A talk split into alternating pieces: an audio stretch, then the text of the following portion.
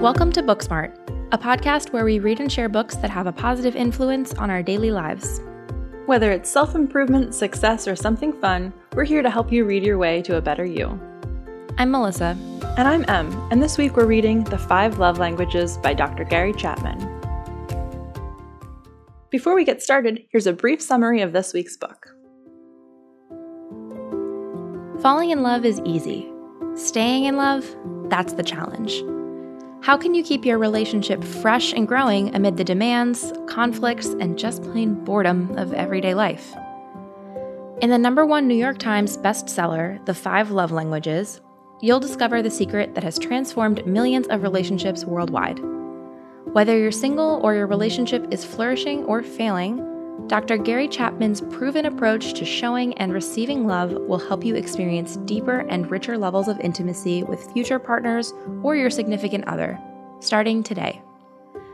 With over 1 million copies sold and now celebrating its 25th anniversary, The Five Love Languages is as practical as it is insightful. So, Em, why did we read this book? Okay, I have a long history with The Five Love Languages. My parents read this book when I was in high school. So ever since then, probably 15 years ago, I have been a little bit obsessed. And friends, boyfriends, new acquaintances, near strangers will tell you that I will bring up The Five Love Languages somewhere in our first 5 interactions, and I will ask people to diagnose themselves and share their personal preferences with me. I just think this knowledge about how you prefer to give and receive love is so important in fostering any sort of relationship. But the ridiculous part is that despite proselytizing The Five Love Languages, I had never read the book. Oh, I didn't realize that. Nope. I had talked about it a lot with my family and taken the quiz several times, so I really fancied myself already an expert. But as we will find out in this episode, finally reading this book changed my mind about something really important: my own primary love language. It is totally different than what I thought it was over the last 15 years. Which is fascinating because, to totally back up your point, you did tell me what your love language was. And so now I'm really curious to hear how it's changed. Yes. And I found out about the love languages through friends maybe a few years ago. And since I was single at the time, it took me a bit to learn more about what I think my love language is. But more than anything, my real aha from reading the book, which I did a few years ago, has been a better understanding that my friends and family have different love languages. And I think I've really used that knowledge to make sure that the most important people in my life feel loved as best as I can, because I've now started making an effort to speak to different people differently from a love language perspective. Absolutely. It's not just whether or not you're in a relationship, which is one of the reasons why I love that we're talking about this book. So, agreed. Let's open the book and get started.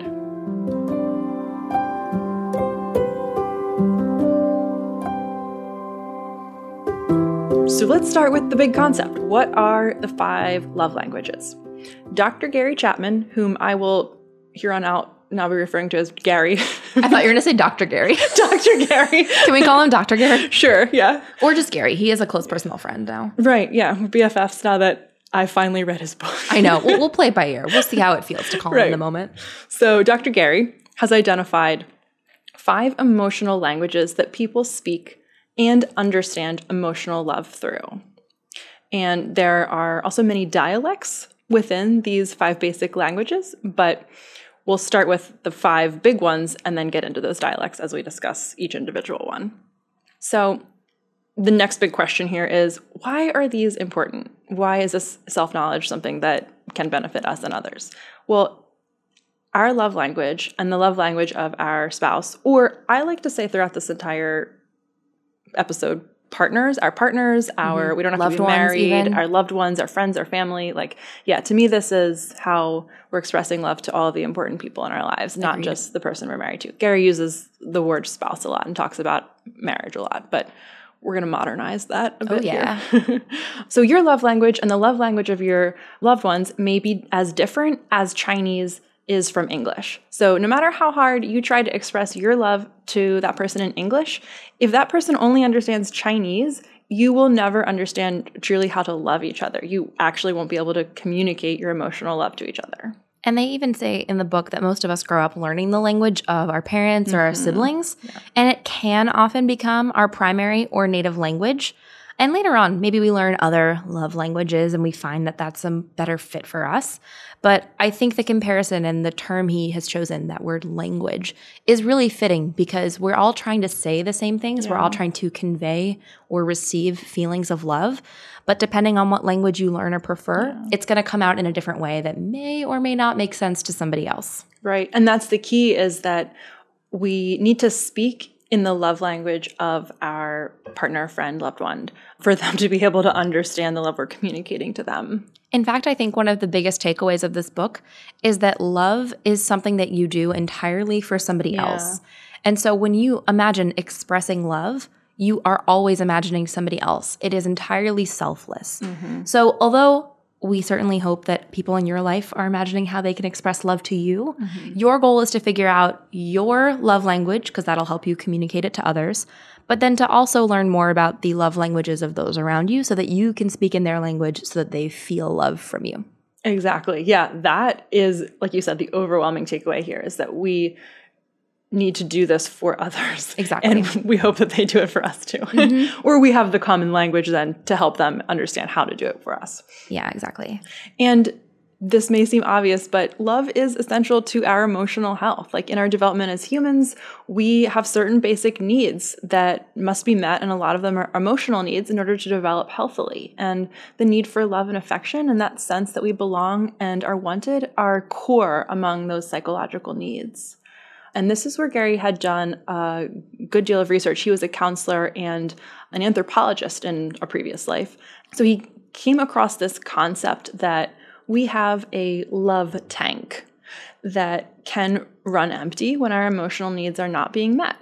And when it is a full love tank, we are better able to grow and thrive.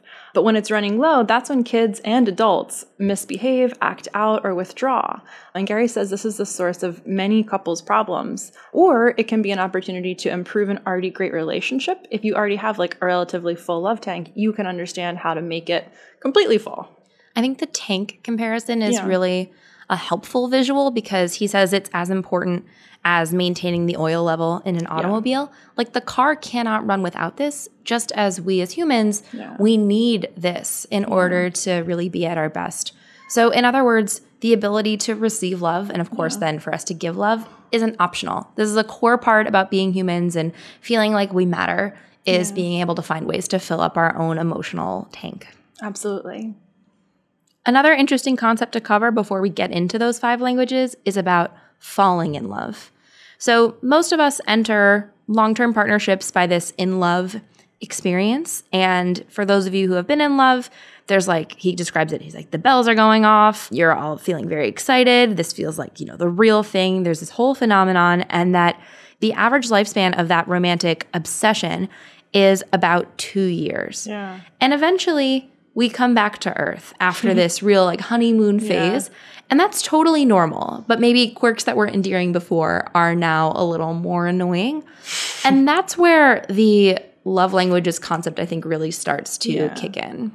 Yeah, it's super interesting because when you're in that in love phase is where you're in that obsessional, you'll do anything for this person and you think about them all the time. And we are often just doing everything we can to express love to them. And it's not necessarily in accordance with our own love languages or theirs. We're just like overflowing with love as we express it to them. But after that, as you said, honeymoon period comes to an end, we tend to revert back to who we really are. And it is often when we just go back to expressing our love in the ways that we prefer. And so all of a sudden, this person that we're with is potentially not getting it in the love language that they speak. So suddenly they've gotten, you know, love from all kinds of different angles, and then something changes and they're not getting it. To be clear too, like after those 2 years, he calls this the pursuit now of real love. And it's the kind of love that is emotional, it's just lacking that obsessional part. So we don't want you to feel like the possibility of a lifelong love is not on the table for you. It absolutely is. It's just that those first 2 years have a different obsessive quality, which has been even noted in a lot of research and in studies of what the brain looks like when it's in love. But then after that, it's a lot more about your choice.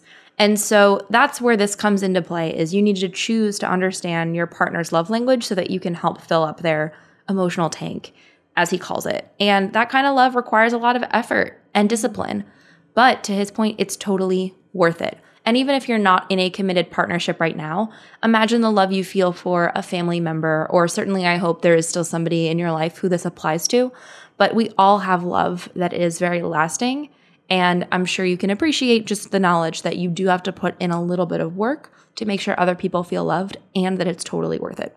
Yeah, his description of that real love that we then pursue after the in-love emotional high, temporary emotional high, was where it all sort of made sense to me. Like, it was a little tricky for me to be like, but what about the in-love? That part's so fun.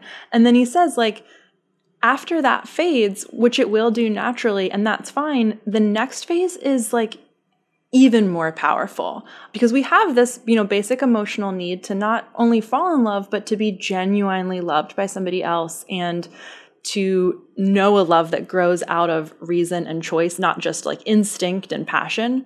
And it's in that choosing to be there and be that person for our partners that real love grows. And that's the stuff that, takes us into our 90s when we're old and ugly. Mm-hmm. So how do we get there? It's through understanding your partner's love language. And we're going to go through all five one by one. Yes. Okay. So first, let's just do a quick recap of what all five love languages are. First is words of affirmation, giving verbal compliments, appreciation, kind words, encouraging words. The next is quality time, giving someone your undivided, focused attention and having quality conversation or doing quality activities with somebody. Receiving gifts, giving visual symbols of love, purchased, found, or made. The next is acts of service, doing things that you know your partner would like you to do and doing them with a positive spirit. Lastly, physical touch, holding hands, kissing, hugging, etc. We're going to go through each, starting with words of affirmation. So one way you can express love emotionally is to use words that build people up. So like Em just said, these include verbal compliments or words of appreciation, and those are really powerful ways that you can communicate love to somebody else. They are often best expressed as really simple, straightforward statements. Things like, you look sharp in that suit, or thanks for getting the babysitter lined up tonight. I want you to know I don't take that for granted. Or one I really like, you can always make me laugh. Yeah, I liked that one too. I think that's the most important thing here to remember is that these are simple. These are not like writing a 5-page letter to your loved one about how amazing they are. It's just recognizing in that moment something that might brighten their day or let them know that you're thinking of them. Just to be clear and get this out of the way too before we dive in, this is not about using verbal flattery to get your spouse or your partner to do something, because the object of love is not getting what you want. So the point of doing this is for the well-being of the other person. You're doing this to build them up. It is a fact that when you get affirming words, you are probably more likely to be motivated or to reciprocate, but that's not what we're trying to do here. This is not like a pep talk from a boss. This is just you giving words freely to show your love and appreciation. Exactly. Gary does point out that while all of the love languages could be manipulated for not love, but for getting others to do what you want, this is not what this is about. This is only about giving love generously to others. Yeah, exactly. Yeah. So there are a couple of different types of, he uses the phrase dialects, but like types of words that could be considered words of affirmation. Mm-hmm. One is encouraging words. So being encouraging requires just empathy and really seeing the world through your partner's eyes. And to do that, you have to be a great listener and you have to start to imagine what is important to them and what would be helpful or reassuring for them to hear in the moment. So what your partner will hear is, I know, I care about you. How can I help? I hear you. And your goal is really just to help them feel heard. Yeah. So I initially thought that I was words of affirmation as my primary love language. And I do think it's one of my top ones, absolutely, because it means so much to me when somebody recognizes my talents or my efforts. And these encouraging words in particular, I think, are really, really powerful. When I was starting my business, I had a really wonderful partner at the time, and he would say often how proud he was of me. And like, I was the one doing all the work, but it just felt really nice for him to acknowledge it from the outside and just recognized that he saw how hard I was working and how creatively and emotionally and intellectually challenging that endeavor was. And his support really meant a lot. Yeah. I think that a big part of this too is like the validation. It's like, yes, like I've got this, or especially starting like a business, that's so huge. Yeah. And as optimistic as you may feel about it, having somebody else say that they believe in it too, or that they're proud of you, or even in a moment where it's tough, having them encourage you and saying like, you know, I think you're going to get through this and it might be hard right now, but it'll be worth it, is invaluable to somebody who speaks the love language of words of affirmation. Exactly. Right. What's tricky about, I think, words of affirmation, before we talk about a few more, is that if you're not used to saying these words out loud, it might be hard to develop that practice. So I think for a lot of us, maybe you have a loved one and you're always noticing the little things that she's doing, or you're noticing how well he's doing at work. Like maybe you notice them, you aren't verbalizing them though. And to the partner, just saying them out loud will make such a world of difference. So we'll get into maybe more of that, but starting to notice in your head if you're imagining or saying something nice mentally, starting to practice just saying it out loud. Yeah, as a fact, not long and involved. No, exactly. Just a quick sentence or two. Yeah, yeah. Another type of word of affirmation are like kind words. Just saying something nice, like the way that somebody looks, or that you appreciate their effort, or a thank you. And something important here is that the tone, like the intention, really matters. So if you say something nice, but you're doing it in a snide way, like that does not count. Right. Yeah. The whole experience of the words of affirmation needs to be positive. I love that Gary called that out. It's like sharing kind words with a kind tone. Yeah. So important. So important. There's one more concept too on humble words. Yeah. And this is about giving guidance, not ultimatums. Yeah. So he says, love makes requests, not demands. And when you start to demand things from a partner, then you become more like a parent-child relationship rather than a partnership as equals. Right. So an example he gave is the husband who says, could you make that good pasta one of these nights, is just sharing guidance on how to love him and thus, you know, build intimacy between them. But instead, if he were to say, can't we ever have a decent meal around here? Then he's being whiny and making a demand, and his wife is probably going to be like, okay, you cook, see you never. So there's a real difference between the two. Yeah. Yeah, and inherent in his request, could you make that good pasta one of these nights, is a word of affirmation. He's saying like, you cook that delicious pasta that I love. I'd love to have that. Could we have it at some point? He's not saying when, but he's also complimenting her skill and the way she cares for their family unit as well. Exactly. Yeah. So if you're not a person of many words, or if verbal expressions of love are difficult for you or not your primary love language, then just think about a couple ways you could start to make this easier for yourself. Like, Gary recommends keeping a notebook or just a note on your phone of nice ways to express love. Like if you hear somebody say something nice that you think you could use in your own daily words of affirmation, just jot it down so you start to have a vocabulary for it. Another thing you can do is to say positive things about your partner when they're not around. This was interesting to me because it lets you practice in lower stakes. Like you're not saying this directly to your partner. And often the example he uses is saying to your wife's mom, like, oh, you know, Jennifer really does like such a wonderful job with the kids. And then like Jennifer's mom is probably going to say like, oh, your husband said the nicest compliment to you. So like having it get back to them, I think was a funny workaround for not saying it directly. Well, it's an interesting like double whammy too. Yeah. Like, if you say something nice about your partner to their friend. Yeah. And then the friend goes and says it. It's almost like, okay, my partner said a nice thing and then my friend agreed and now they're both saying it to me. So it's a good way to practice, but it's also just a nice thing to do. Absolutely. So if your partner likes words of affirmation, that's a good insight. It's not just that you should be affirming them to their face. Right. You should affirm to the people that they love as well. Right, right. Similarly for affirming your partner when you're in front of others. So you're at a party and somebody compliments the guac and you say like, yeah, Em makes amazing guac, which I totally do. And then of course, just like writing down words of affirmation, like leaving a little card or a letter or an email or just a small text to your partner to let them know you're thinking about them. I do this with friends all the time. If I haven't talked to somebody in a little while or I know they're going through a time of it, I'll just send a quick text and say like, hey, I'm thinking about you, I'm sending you good vibes, or hey, I'm thinking about you, I haven't seen you in a while, I would love to catch up, like heart emoji. Yeah.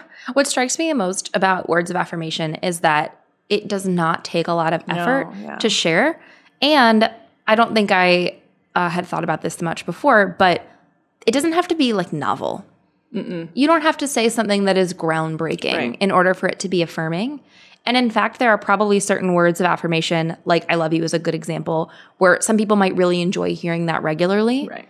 And there's nothing new about that phrase. It's just hearing it from you is what matters. Mm-hmm. So don't feel like you have to spend a lot of time like crafting some perfectly witty compliment. Yeah. Just noticing like, hey, you did a great job on that presentation today. Absolutely. It can be – this fits, I think, more than maybe a lot of the others in a work setting as well, where words of affirmation is something you can share really freely with a partner, but also with coworkers, with your friends, with your family. Mm-hmm. If you know somebody in your life finds that meaningful, it's a really easy one to share. Absolutely. But of course, this might not resonate with you. Maybe words of affirmation don't do it. And so maybe this second one, quality time, might be more your language. Yeah. So quality time is giving someone your undivided, focused attention, spending time having quality conversation, or doing what your partner considers a quality activity together. And Gary says really specifically, what I mean is sitting on the couch with the TV off, looking at each other and talking, devices put away, giving each other your undivided attention. It means taking a walk, just the two of you, or going out to eat and looking at each other and talking. So he makes this sound so intense, but this is when I realized that this is my primary love language. Like, we all have such busy lives. We work really hard. Our phones are really distracting, and we just want to relax at the end of the day. And it sometimes is really hard to just remember to stop and spend quality time with the person, like looking at them and talking with them. And that to me feels like the most core component of connection for me. And I want this like from my friends, from my partners. Like, I had such an aha moment when he said that. Sitting on the couch with the TV off, looking at each other and talking. I was like, that's what I want. Yeah. And it doesn't have to be a lot, but a little bit. Yeah. I can't wait to dive into that more probably in our next episode where we share personal notes. Mm-hmm. But that really is why this isn't called togetherness. Yes. Like, it's not enough to be in the same room with somebody. The key ingredient is giving them quality time, focused attention, especially in an era right now where there's so many distractions. And the staring at each other sounds great, but it could also be about doing something that they find enjoyable. So you don't necessarily have to be like long-term eye contact situation, but it could be something that they enjoy. Like, if they like going to shows or if they like going to museums or they like going hiking, it could be that those are not your favorite things, but you would be glad to do it with them. Yeah, and that's the key, that a big part of this is you're doing something that your partner or friend wants that matters to them and doing it wholeheartedly. You're showing up and you're saying, I know this matters to you, so I'm going to be present, I'm going to have fun, I'm going to be here for you, even if it's not your absolute favorite thing. Mm-hmm. A big takeaway I had in this chapter is that conversation is not the same as quality conversation. Yeah. So it may feel like you went out to dinner with somebody and you spent maybe an hour or more getting dinner. That doesn't necessarily mean, though, that it was quality time if it was all surface level stuff. Right. So there are some points of feedback in the chapter where his former clients would say things like, my partner doesn't talk to me. That doesn't mean that it's a literal avoidance. Right. It just means that they don't feel like they're getting a deeper level of connection or conversation. Right. And a big part of this, too, is that sometimes people aren't looking for advice. Mm-hmm. They're just looking for sympathy. But a lot of us are trained to like analyze problems and create solutions. That's not what quality time people in a certain dialect are necessarily coming to you about.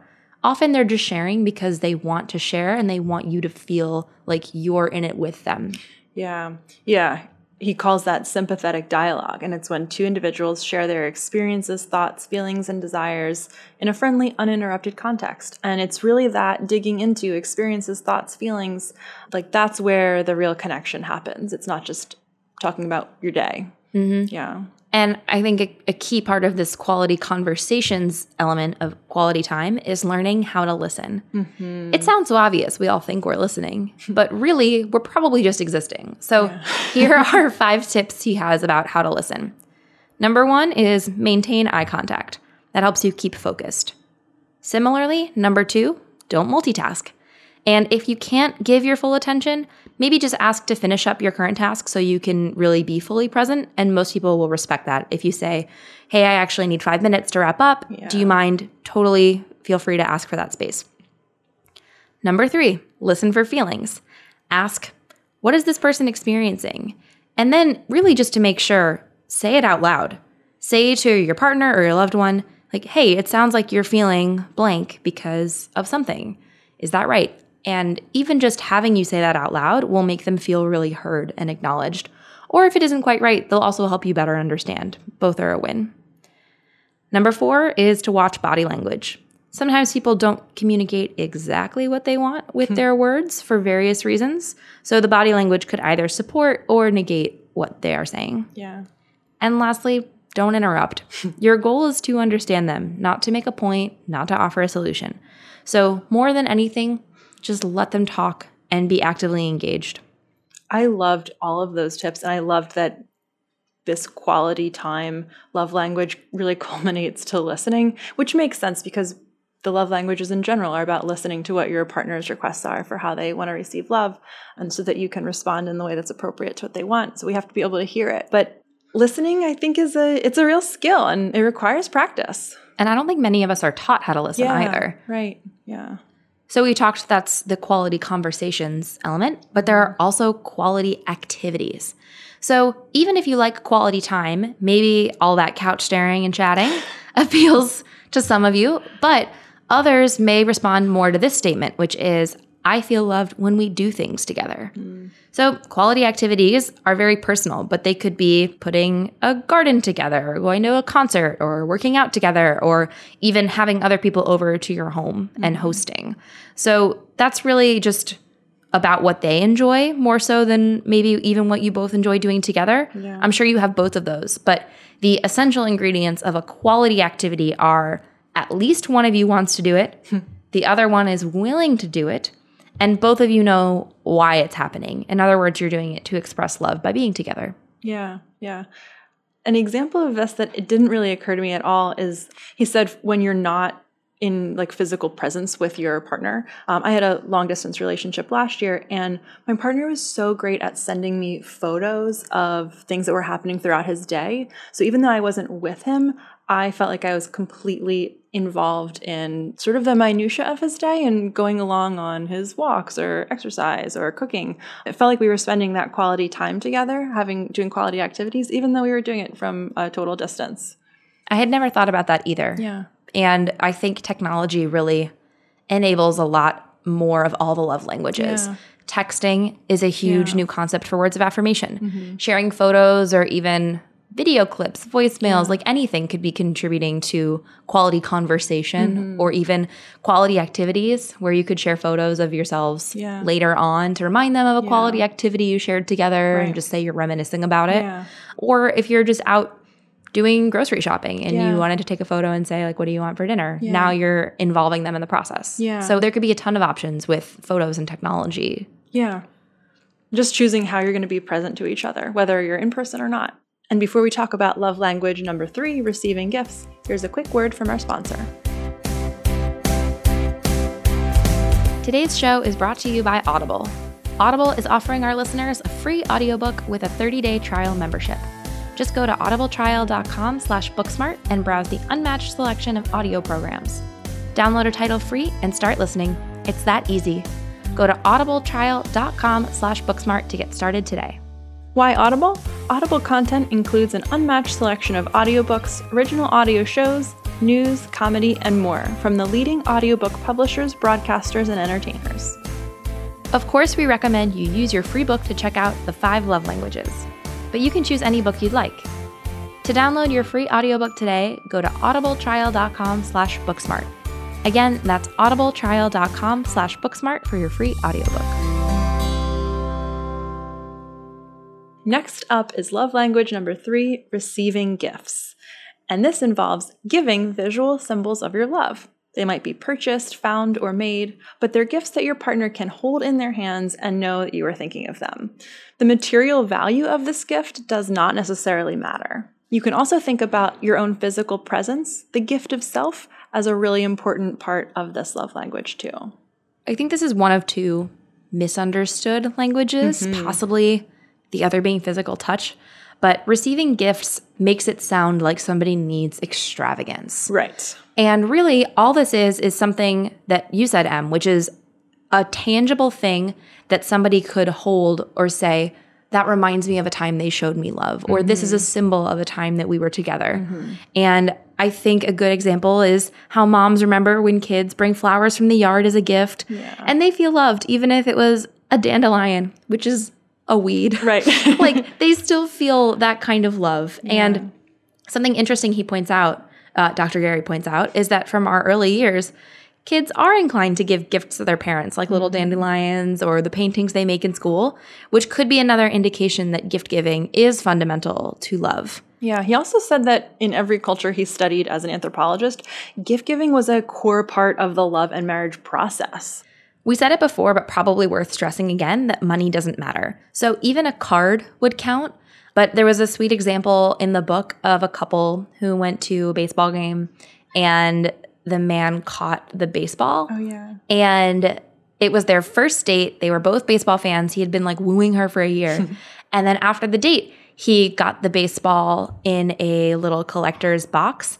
And he wrote, like, second best part of the night, catching this ball. First best part was getting to go out with you. Yeah. And they later were married, and she still really cherishes it. Yeah. And so that's a gift that I think is really special because it reminds her of the moment. Yeah. And it didn't cost him any extra money. Yeah. He included the ticket stub too. So arguably, you know, the ticket going to the game wasn't a free experience, but I think that's a good example of a gift that has a meaning behind it and really shows love. Yeah.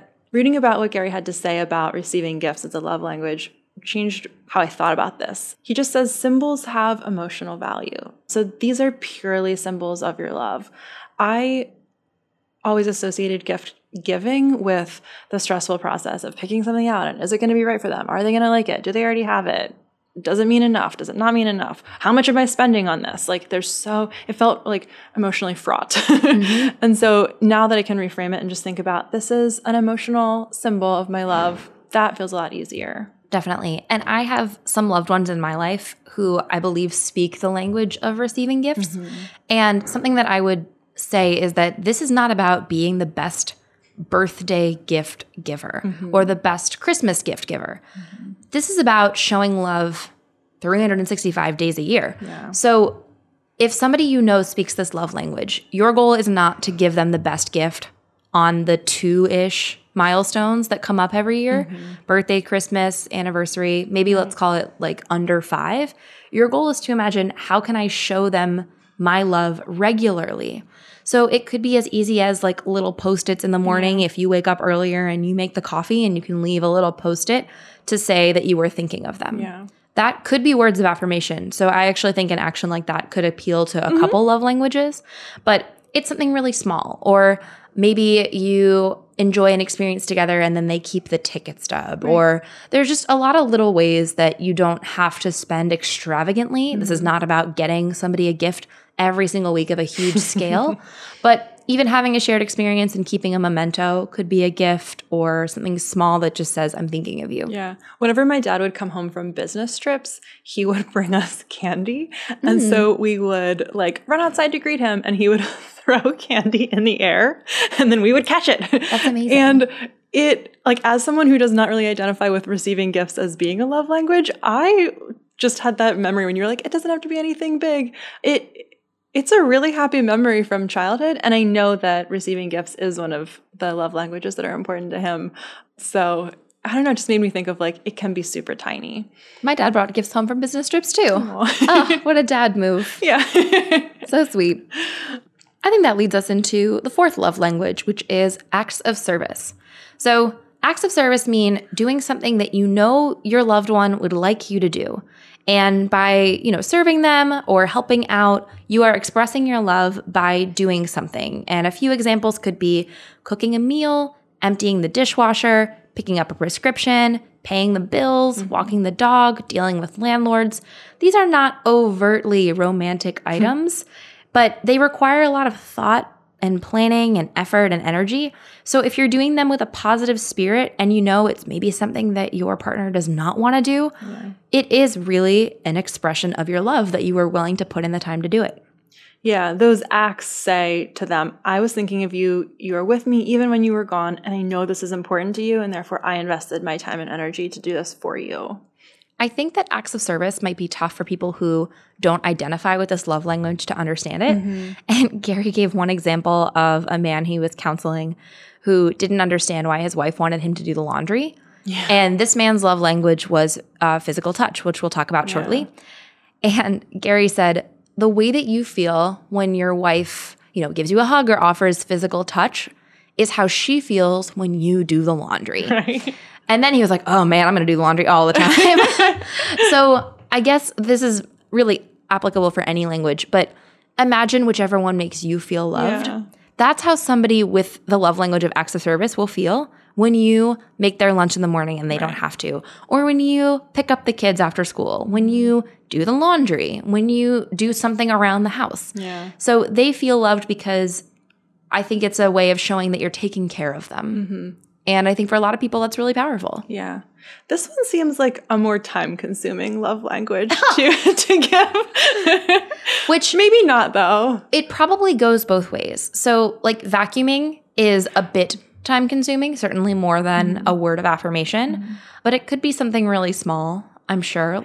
And also, if your partner's love language is acts of service, they're probably doing lots of acts of service in return. And also, these are things that just get done in normal life. So the garbage has to go out. Why not do it with like a true spirit of love and fill up your partner's love tank in the meantime? Totally. Or imagine, like, let's say your partner hates taking out the garbage. Right. And maybe you're kind of like not really into it, but you don't really mind. Right.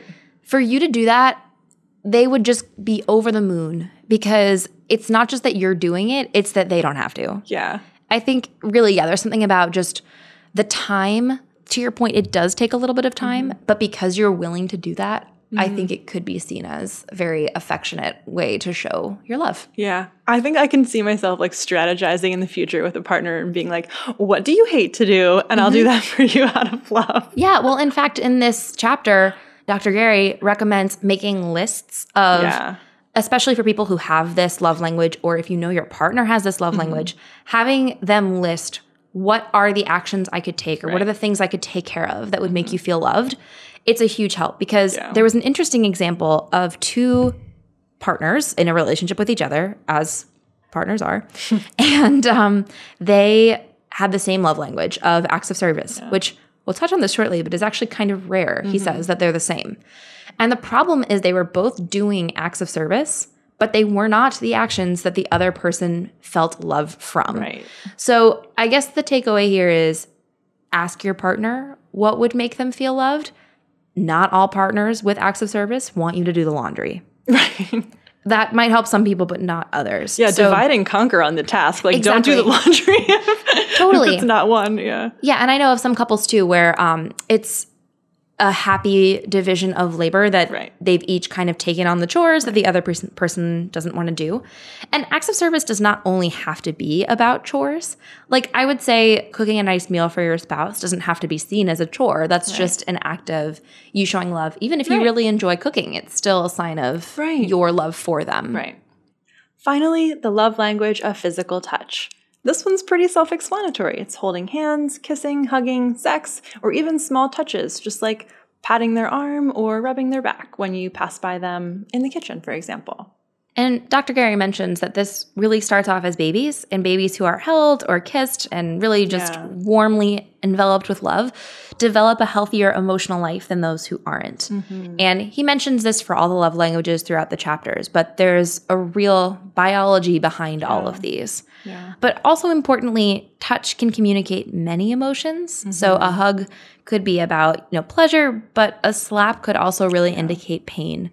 Yeah, that was, I think, an important thing to note that Dr. Gary said that because touch can literally communicate love or harm to the person whose primary love language is physical touch, a physical message will be far louder than saying, I love you or I hate you. So touch intending to love or intending to harm will be felt much more strongly to them. Yeah, and he gives a lot of what he calls implicit options, like the hand on the shoulder while you're pouring coffee in the morning or sitting close while you watch TV.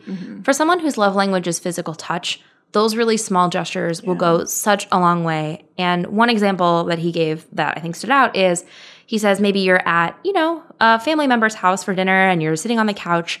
For you to put your arm around their shoulder even when you're relaxing at home with family is a symbol to them. Like even though other people are around, I still see you. I still feel connected to you. And so if that's your partner's love language, that'll go a really long way. Yeah. And of course, there are explicit ways that you can express physical love. And these might demand your full attention. This might be like sex is an obvious one, or a massage where you're really paying attention and it requires you to really be in the moment with your partner. I think there's something very loving about the ability to feel a physical connection to somebody.